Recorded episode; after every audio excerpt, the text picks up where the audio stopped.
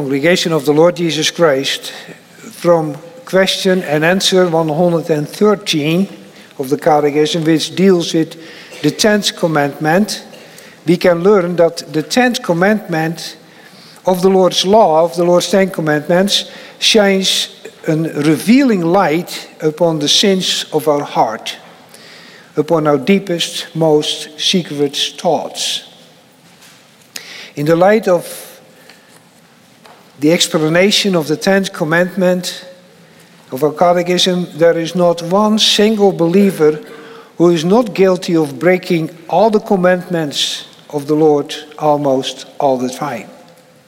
Not even the holiest of those who are converted to God are able, able to keep God's perfect law flawlessly.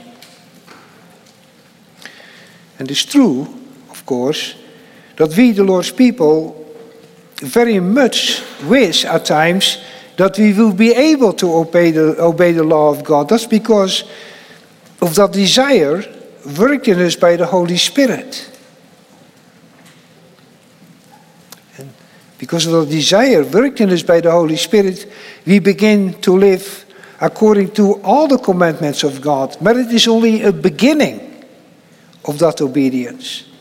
And even that beginning is at times just only reduced to a desire. There are days that we are so taken up by the world that we not really even feel that desire.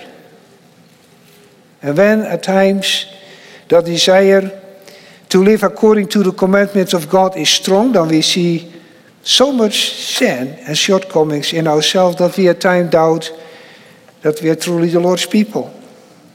But that then happens because we look at our failings and our shortcomings and not at the cross. But nevertheless, the Holy Spirit is at work in us, and so there is that sincere desire to live a life that pleases the Lord. That's what all the Lord's people have in common. We, we love the Lord, and we, we really desire to live a life that pleases Him. And that desire to please Him make us turn towards the law.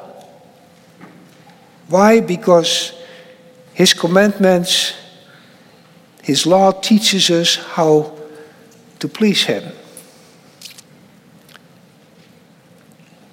Now, this afternoon we will look at the next, the last question of Lord's Day 44, and also at the first question of Lord's Day 45. Question 115, the last Lord's Day of Lord's Day 44, is one of those questions you could call a transition questions. It reviews what we have learned about our keeping or not keeping of God's law. And then the next question, question 116, leads us into the greatest of our work of thankfulness, our prayer for the grace of God, uh, of the Holy Spirit. So let's look at those two questions under the theme The Lord has His commandments so strictly preached to us for a good reason. And voorbij it, the Lord wants to teach us, first of all, to stay at the cross. Second, to pray and to strive. And then also teaches us the necessity of prayer. First, then we'll see that the Lord wants to teach us to stay at the cross by having the law so strictly preached to us. And so we look at our question, and it goes if in this life no one can keep the Ten Commandments perfectly, why does God have them preached so strictly? And the answer first, so that throughout our life we may more and more become aware of our sinful nature and therefore seek more eagerly forgiveness of sin and the righteousness of Christ. So, to be clear, the Lord has not the Ten Commandments preached to us so strictly. He has not does not have the law, the Ten Commandments, read to us every Sunday morning, so that we, his people who confess to, to, to belong to the Lord Jesus Christ, are in, are in bondage of that law again. That's not the reason. We are not slaves of the law again. That is not why God has His commandments so, pre- so strictly preached to us. We should not use our works of the law to confirm that we are true believers, we're true pious people. That's not why it is. When every Sunday morning the law is read, then the, the law does not charge the Lord's people for their sin. The law does not accuse them. Not even the law may do this anymore, for in the Bible it says in Romans 8, verse 33 Who will bring a charge against God's elect? It is God who justifies. And then there is no law that, that charges. The law can also not condemn us. As we hear it read or preached, for we read in Romans 8, verse 1 there is therefore now no condemnation of those who are in Christ Jesus. Now, to be sure, the law does charge, does accuse and, and condemn. It accuses and condemns all who are not in Christ Jesus. That is, all who are not confessing with their mouth and believing with their heart that they belong with body and soul, both in life and in death, to Jesus Christ, the faithful Savior. Who not confess that He and He alone is their faithful Savior. The law charges unbelievers. Even if such unbelievers would be baptized, are communicant members of a church.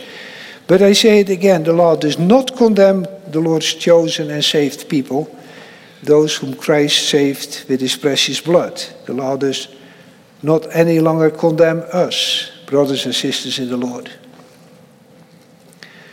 To us, the Lord has His Ten Commandments preached so strictly so that we continuously would use it to mirror ourselves. And when we then look in that mirror of God's law, then we see that we are not at all like we want to be.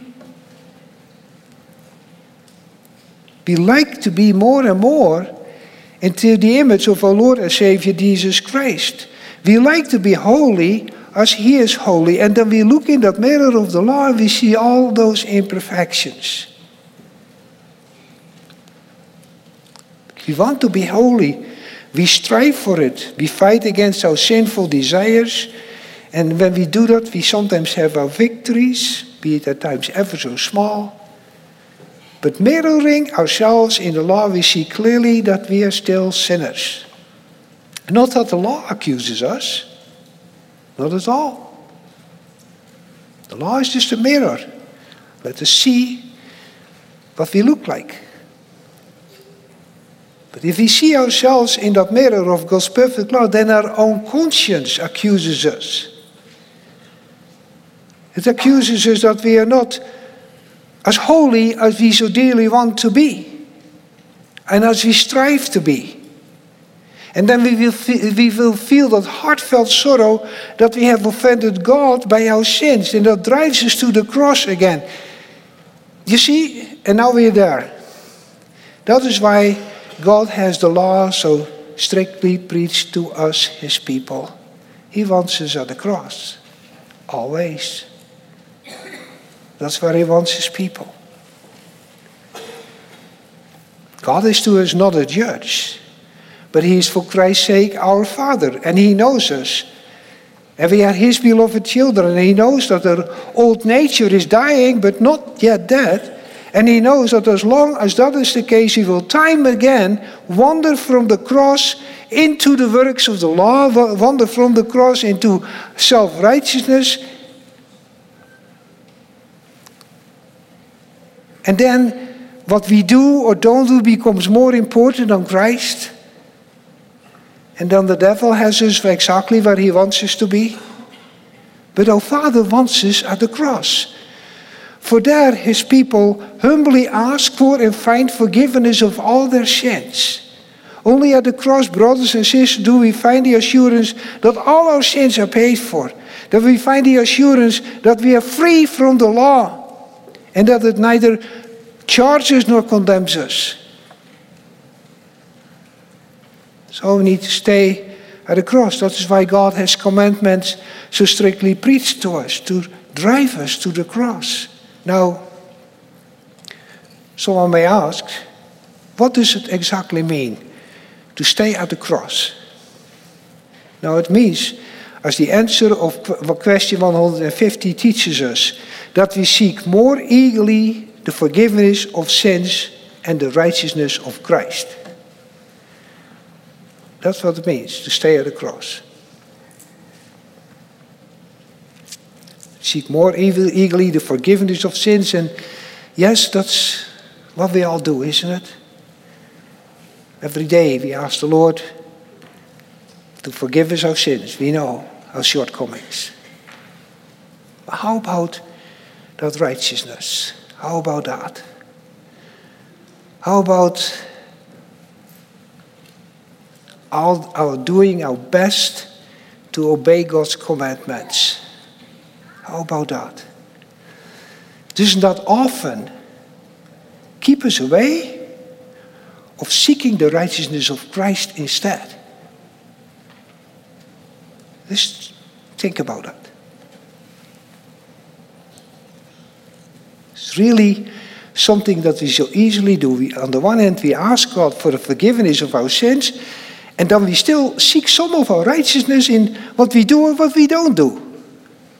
Instead of looking for the righteousness of Christ, because and, and admitting that we don't have any of our own. No matter what we try or do, even the best of our works is defiled with sin, the Catechism teaches us. Now that's why God, our Father, has His law so strictly preached to us. God does not set His law before us as a way to save ourselves by sinning and, and by not sinning and doing good works, but that we should continually ask for forgiveness time and again and upon that prayer believe that we have received it. And then thank the Lord for it. God is so faithful, brothers and sisters. Christ's sacrifice is so sufficient. And then after that petition for forgiveness, we praise our Heavenly Father that He has granted Christ's righteousness to us. And that means that He looks upon us as if He never had nor committed any sin. Then you come to church on a Sunday and you look back upon the week that is past and you see all those shortcomings from, of keeping the, the commandments of the Lord. And you know that God the Father doesn't see those. Because He has given you the righteousness of Christ, which is just perfect. That's what we believe if we believe in the Lord Jesus Christ. What it means to stay at the cross. It means believing in what Christ has done. And, that's and that at the same time is a very important work of the thankfulness that God requires from us. And so, oh, brothers and sisters, stay at the cross. Let the Lord drive you there and keep you there. For it is only at the cross that you always find full forgiveness for all of your sins and that you receive the righteousness of Christ. It's a lot, but we can't do it any less. Let not anyone or anything attempt you to think that your good works earn you anything before the Lord. They are defiled with sin, even the best of them. Just take what you think is the best of your good works. Now, and then hold it against God, perfection and holiness reflected, reflected in the law. And see then that even that best work increases your debt before God. If you put it on that scale. How can the best of your good works be even close to what Christ has accomplished for you at the cross? Would it not be an insult to Him if you would try to compare the best of your work to His work? Would it not be utterly foolish also just to do that? To, to come up with your best works? Would it not be just as foolish as that man who went to that wedding banquet of that king's son without a wedding garment? Remember the parable in Matthew 22? Maybe it's a good passage to read tonight. Let's be thankful to God for the wisdom and the love, for His wisdom and His love to have His commandments so strictly preached to us, so that we never outgrow our need for forgiveness, that we never outgrow our need to have Christ, righteousness written to our account, in short, so that we stay at the cross, for that's where God wants us to be. He wants us to pray and to strive also, as we'll now see in our second point.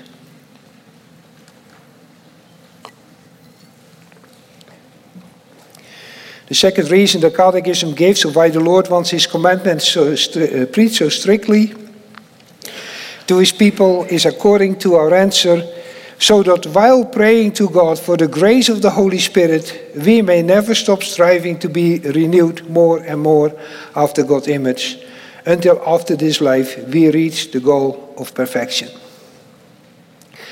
Now, I want you to, to know that there is an older version in that old little blue book of praise from many years ago.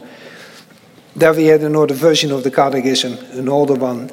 And the answer went like this that we may constantly endeavor and pray God for the grace of the Holy Spirit to be renewed more and more after the image of God till after this life we arrive at the goal of perfection. In the older version, the emphasis is on the prayer for the grace of the Holy Spirit to be renewed. While in the newer version, there seems to be more emphasis on that we may never stop striving to be renewed. What do I mean? What I mean is this that the Lord hears our prayer for the grace of the Holy Spirit, and then He will give it much more to us, much more surely than our, our earthly fathers will give good gifts to their children. And the grace of the Holy Spirit is that He renews us more and more after God's image. That's where the emphasis is on the older version of the Catechism, that we be renewed by the Holy Spirit. Now, does that now mean that this striving that the Catechism speaks about is, takes no effort of us? Oh, yes, they do. But the driving force, the emphasis is on the Holy Spirit renewing our nature. Our striving then is then the result of the Holy Spirit renewing us. Our striving is first of all in our prayer for the grace of the Holy Spirit. And then second, as fruit of that grace of the Holy Spirit, we strive for holiness.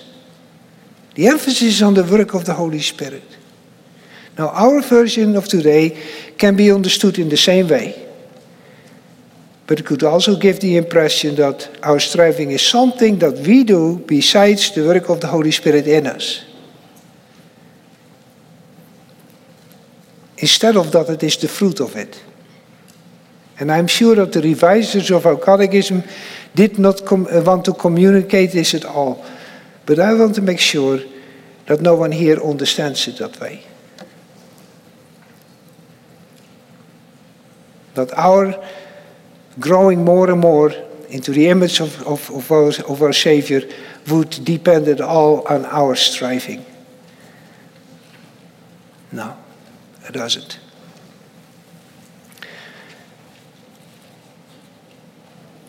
You see, we would understand the answer to this question this way, that our striving some, somehow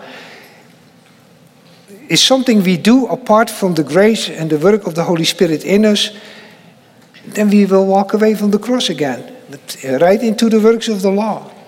And then, as the Apostle Paul says in Galatians 5, verse 2, Christ has no value for us at all. We pray for the grace of the Holy Spirit because we want so much to be restored again into God's image. In, our grace, in which our gracious God created us, and by the renewing work of the Holy Spirit within us, we strive, also in prayer, for that restored image as long as we live. For we always long to be holy. But the emphasis is on the grace of the Holy Spirit in us.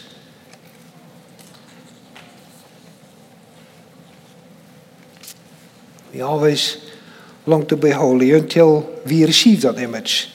And there's not here in this life, but at the moment that the Lord, our, our Lord and Savior returns upon the clouds of heaven, then in the blink of an eye, he changes us from corruptible into incorruptible, from dishonor into glory, and we will be exactly in his image. Only then we reach that goal of perfection the Catechism speaks about. In the meantime, we will constantly endeavor and pray for the Holy Spirit. And as you will see in our third point, that's so necessary. We will look at the necessity of that prayer for the Holy Spirit. This brings us to question 116. Why is prayer necessary for Christians? That's an important question. Because there have been, and there still are people who look at the necessity of prayer in the wrong way and sometimes come to the conclusion that praying is actually an exercise in futility. They don't deny that, that they should pray, but at the same time, it is not at all clear in the mind why it is necessary. In the end, God knows all things.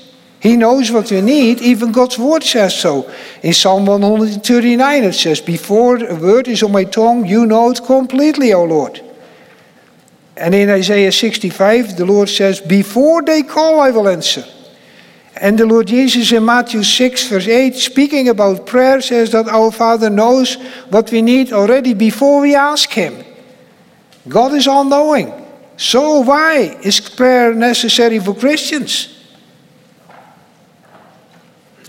And then there is another reason of why this question can be asked because people know that Special Reformed people know that the Lord from eternity, before anything was created, had his eternal plan. And they also know that everything whatsoever in that plan will come to pass. And that includes the things he had decrees, decreed to give us, and the things that he has decreed not to give us. And they know that God is unchangeable, and so his eternal plan is also unchangeable, so why pray? It's all determined beforehand anyway. It all seems to be so logical, isn't it? So, why is prayer necessary? Should we not pray anymore? Oh, yes, we must. It's true that in our prayers to the Lord, we do not ask Him for something or tell Him something that He doesn't know yet. But that's not the purpose of our prayer. To tell him something that he doesn't know yet. In our prayer, we may praise the Lord, we may thank him, and we may ask him, not because he does not know what we need or that he needs our praise, but because so we may acknowledge our total dependence upon him. So that we acknowledge him as the source of all good, the fountain of all good. And all these three things the praise, the thanks, and the confessing of our dependence upon Him are so pleasing to Him that our catechism, based upon the scriptures, calls prayer the most important work of the thankfulness that God requires of us. Regarding God's eternal plan, it is so true that everything happens according to that plan and it cannot be changed. The thing is, brothers and sisters, that our prayers are also a part of that plan.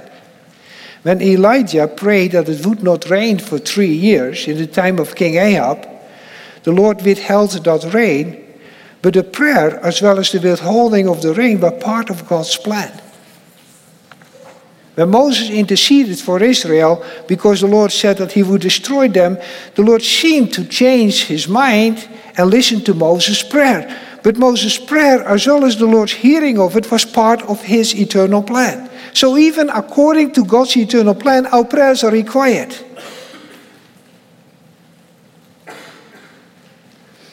All this, that may well be impossible for us to understand. But that doesn't make it less true. It's just true that God is greater than us and that His thoughts are much higher than our thoughts. And so we should say with the Belgian Confession in Article 13 and, to his, and as to his actions surpassing man's understanding, we will not curiously inquire further than our capacity allows us. But with the greatest humility and reverence, we adore the just judgment of God are hidden from us, and we content ourselves that we, that we are pupils of Christ who have to learn those things that He teaches us in His Word without transgressing these limits. God has revealed to us, brothers and sisters, that He has an eternal plan. But He has not revealed to us the entire content and its inner working. But He did reveal to us that He requires our prayers and that He hears them and that He answers them. And if that doesn't make sense in your mind, don't just believe Him. Because our mind is so small in comparison with God's mind. He has revealed in His Word that God wants us to pray and that He hears our prayers and answers them. He said, Call upon me in the day of trouble and I will deliver you. Psalm 50. And then somewhere else, pray continually, give thanks in all circumstances, for this is God's will for you in Christ Jesus. Thessalonians 1 verse 15. Ask, and it will be given to you, our Lord Jesus. Do not be anxious about anything, but in everything by prayer and supplication with thanksgiving, let your request be known to God. Philippians 4 verse 6. So why do Christians need to pray. Because God requires it, God commands it. Prayer is first of all a matter of obedience. And It is also a matter of true thankfulness. It's the most important part of our thankfulness. Prayer is also necessary for our spiritual health. Brothers and sisters, it is truly true that prayer is to our souls what air is to our bodies. Without sufficient prayer, our souls, our spiritual life suffocates, just as our bodies would without air. Prayer is also the way we give praise to the Lord. Yes, even in our asking for all of our needs of, from Him, there is honor for God. For to whom else would we go? He has the words of eternal life. Our very lives are in His hand. Only in Him we can trust so completely that we have no doubt that He will provide us with all things necessary for body and soul. Out of His fatherly hand we receive rain and drought, fruitful and barren years, food and drink, health and sickness, indeed all things. And whatever will come upon us Whatever evil will come upon us, He will turn to our God. Prayer is necessary also for God will give His grace and the Holy Spirit only to those who constantly and with heartfelt longing ask Him for these gifts and thank Him for them. And how many of the Lord's people learn that by experience? For even the Lord's dearest people often forget to ask and to thank, and then the Lord for His Holy Spirit. The Holy Spirit is given to you to remain with you forever. How many times in a week do you thank Him for that? Forget so easily. If you do that, forget to thank Him for it and to ask Him for it, then our relationship with the Lord grows stale. But you know, the Lord's people have an advocate sitting at the right hand of the Father who also intercedes for them. The Holy Spirit Himself prays for them with groans that words cannot express, and then by the working of the Holy Spirit, they repent. We return to prayer again. Yes, even here in the most important work of the thankfulness which the Lord requires from us, is our Savior a complete Savior. And that's good too. Because as I already said, we have days that we forget to pray for the Lord's grace and the Holy Spirit too often. Think about it. Look at an average day of the week. You wake up in the morning, eat breakfast, if you're not too much in a hurry, and you jump in the car, and you go to work. Whole day, out there, in a world that is aiming to deceive you. With Satan right there in order to pull you away from Christ. Did you leave home without asking for the grace of the Holy Spirit in your life? And thinking it in the, over in those terms, isn't it a scary business to do that? To just forget about praying for the grace of the Holy Spirit at the beginning of a day? And just trusting that without the prayer, God will just make all things okay? He is faithful, but He requires our prayer constantly. Prayer for the Holy Spirit, constantly and with longing.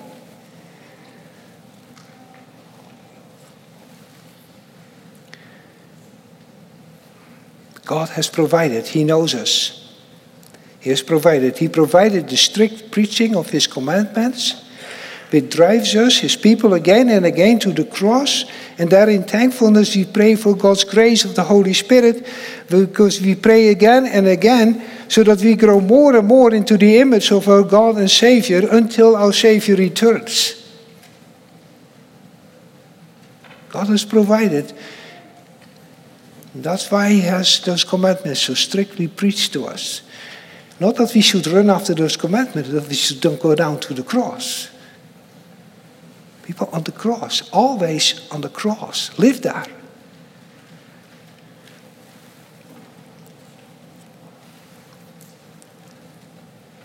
The day will come that all our prayers are heard and that we will be perfect. And that day, the Holy Spirit who kept us from stumbling, will present us blameless before our God's glorious presence and with great joy. And therefore, to the only God, our Savior, through Jesus Christ our Lord, be glory, majesty, dominion, authority before all time, and now on and forever. Amen.